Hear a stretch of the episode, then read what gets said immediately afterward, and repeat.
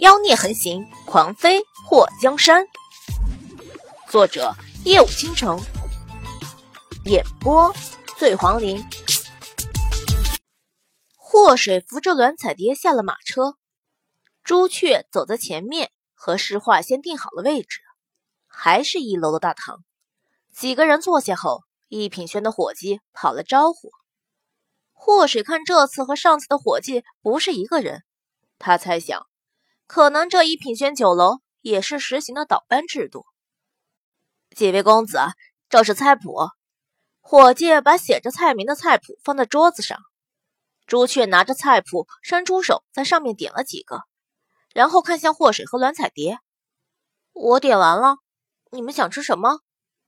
祸水挑了几道和栾彩蝶平日里口味差不多的菜，抬头看了一眼诗画：“诗画，你也点两道。”坐下一起吃，诗画急忙摇头：“别姐，奴奴才还是站着好了。”他刚要说奴婢，一想到自己现在是男装打扮，立刻改口。祸水看他这样，也不强求。点完菜后，让伙计下去准备。栾彩蝶不知道自己多久没来过这么热闹的地方，耳边都是嘈杂的声音，酒楼里的聊天声，伙计们的上菜声。雅间里卖艺姑娘一边弹琴一边清唱的声音，还有酒楼外面小贩的叫喊声，很多声音传进蓝彩蝶的耳朵里，让她心里一酸。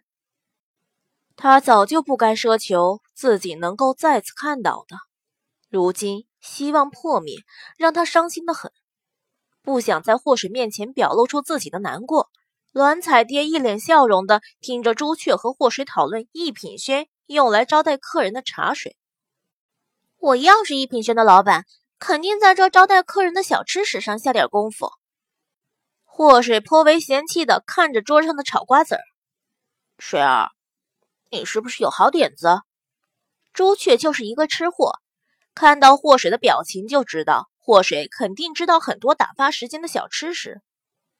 那是当然，我要是有机会就开个零食店，蒜香青豆。麻辣花生、怪味蚕豆、蟹黄瓜子儿、锅巴、地瓜干、果脯，好吧，小鸟，你这哈喇子是怎么回事？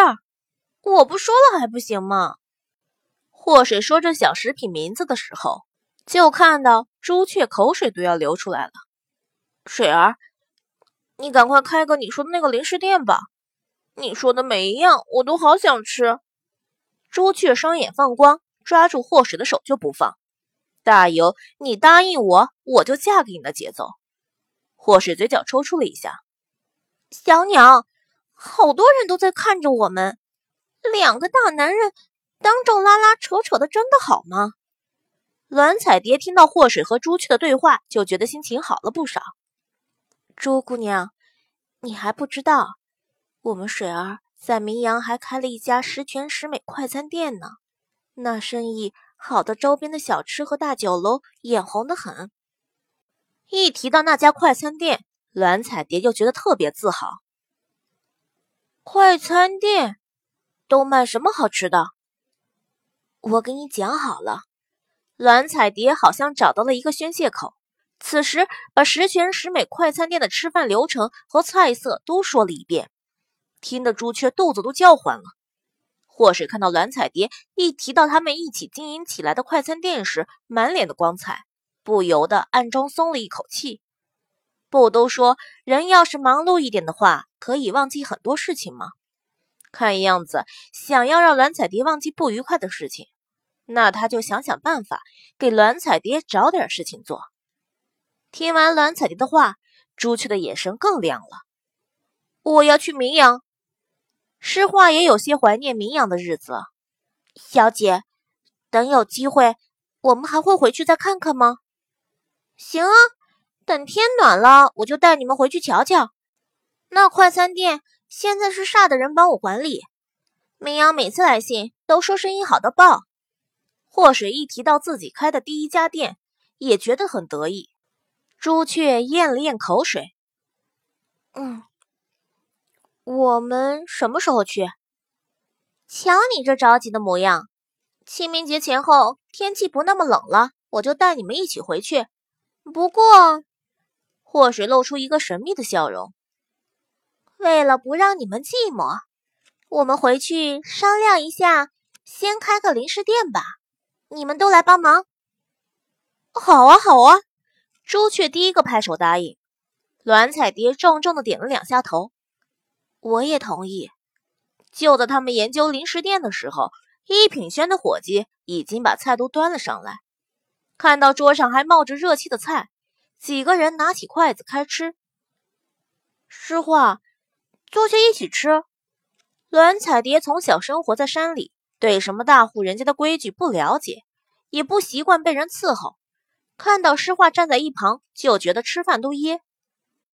不用不用，三位小姐吃就好，诗画不饿。诗画摆手拒绝。都不是外人，我也不是什么小姐，诗画你就坐吧。栾彩蝶也出声相劝。祸水刚要劝两句，就听到诗画在一旁哎呦一声：“三位小姐慢用，我肚子有点疼。”诗画，诗画。祸水看到诗画捂着肚子，借着屎遁跑了。朱雀眼睛一瞪。这丫头速度可够快的，祸水笑了两声。那你看，也不瞧瞧她跟谁学的。朱雀白了祸水一眼，你还真好意思。蓝彩蝶也忍不住吐槽，她脸皮已经练出厚度了。喂，你们两个站在同一阵线了是不？好心塞。或是做出一副伤心状。一品轩的三楼装修最为豪华，楼上的那一圈栏杆都是黄金所铸，多宝阁上摆放的很多都是大齐国没有的稀罕宝贝。能上三楼就餐的，一般都是朝中一品以上大臣，也是大齐国皇上除了皇宫外用来招待他国的使臣的唯一地方。二楼以上的楼梯处有很多人严加看管，没有上面的人允许，别说人。就算是只苍蝇都飞不进去。此时，挨着栏杆坐的一个人往楼下看的时候，身体一僵。莫王，你怎么了？淡然又清幽的声音传来。坐在慕容翰墨对面的人站起身，走到栏杆处，看到了一个熟人。慕容翰墨冷峻的脸上浮现一抹笑意。三皇子。这几日休息的可好？被慕容翰墨称为三皇子的男人，身穿一套蓝黑相间的锦服，腰间围着墨玉腰带，长靴窄袖，衣领上镶了一圈黑色的貂绒，剑眉星眸，挺鼻薄唇，五官比大齐国男子要深邃，左耳上挂着一个银色的圆环，给人一种桀骜不羁、野蛮霸道的感觉。此人就是凤羽国皇上给慕容宏天送来信函上说的那个要来大齐国游玩的凤羽国三皇子凤玉。凤玉那双比大齐国男人幽深的暗黑色眼眸往楼下看的时候，微微的移动。在看到坐在窗边那桌的三个少年公子时，他嘴角勾起。都说大齐国的姑娘美貌无双。可本王来到大齐国几天，看到的也不过都是些庸脂俗粉。听到凤玉的话，慕容翰墨的眼底浮现一抹不快。不过一想到凤玉是代表凤羽国皇帝出使大齐国，他忍住了脱口而出的反驳。慕容翰墨从十几岁的时候就代表大齐国出使各个国家，凤羽国他又不是没去过。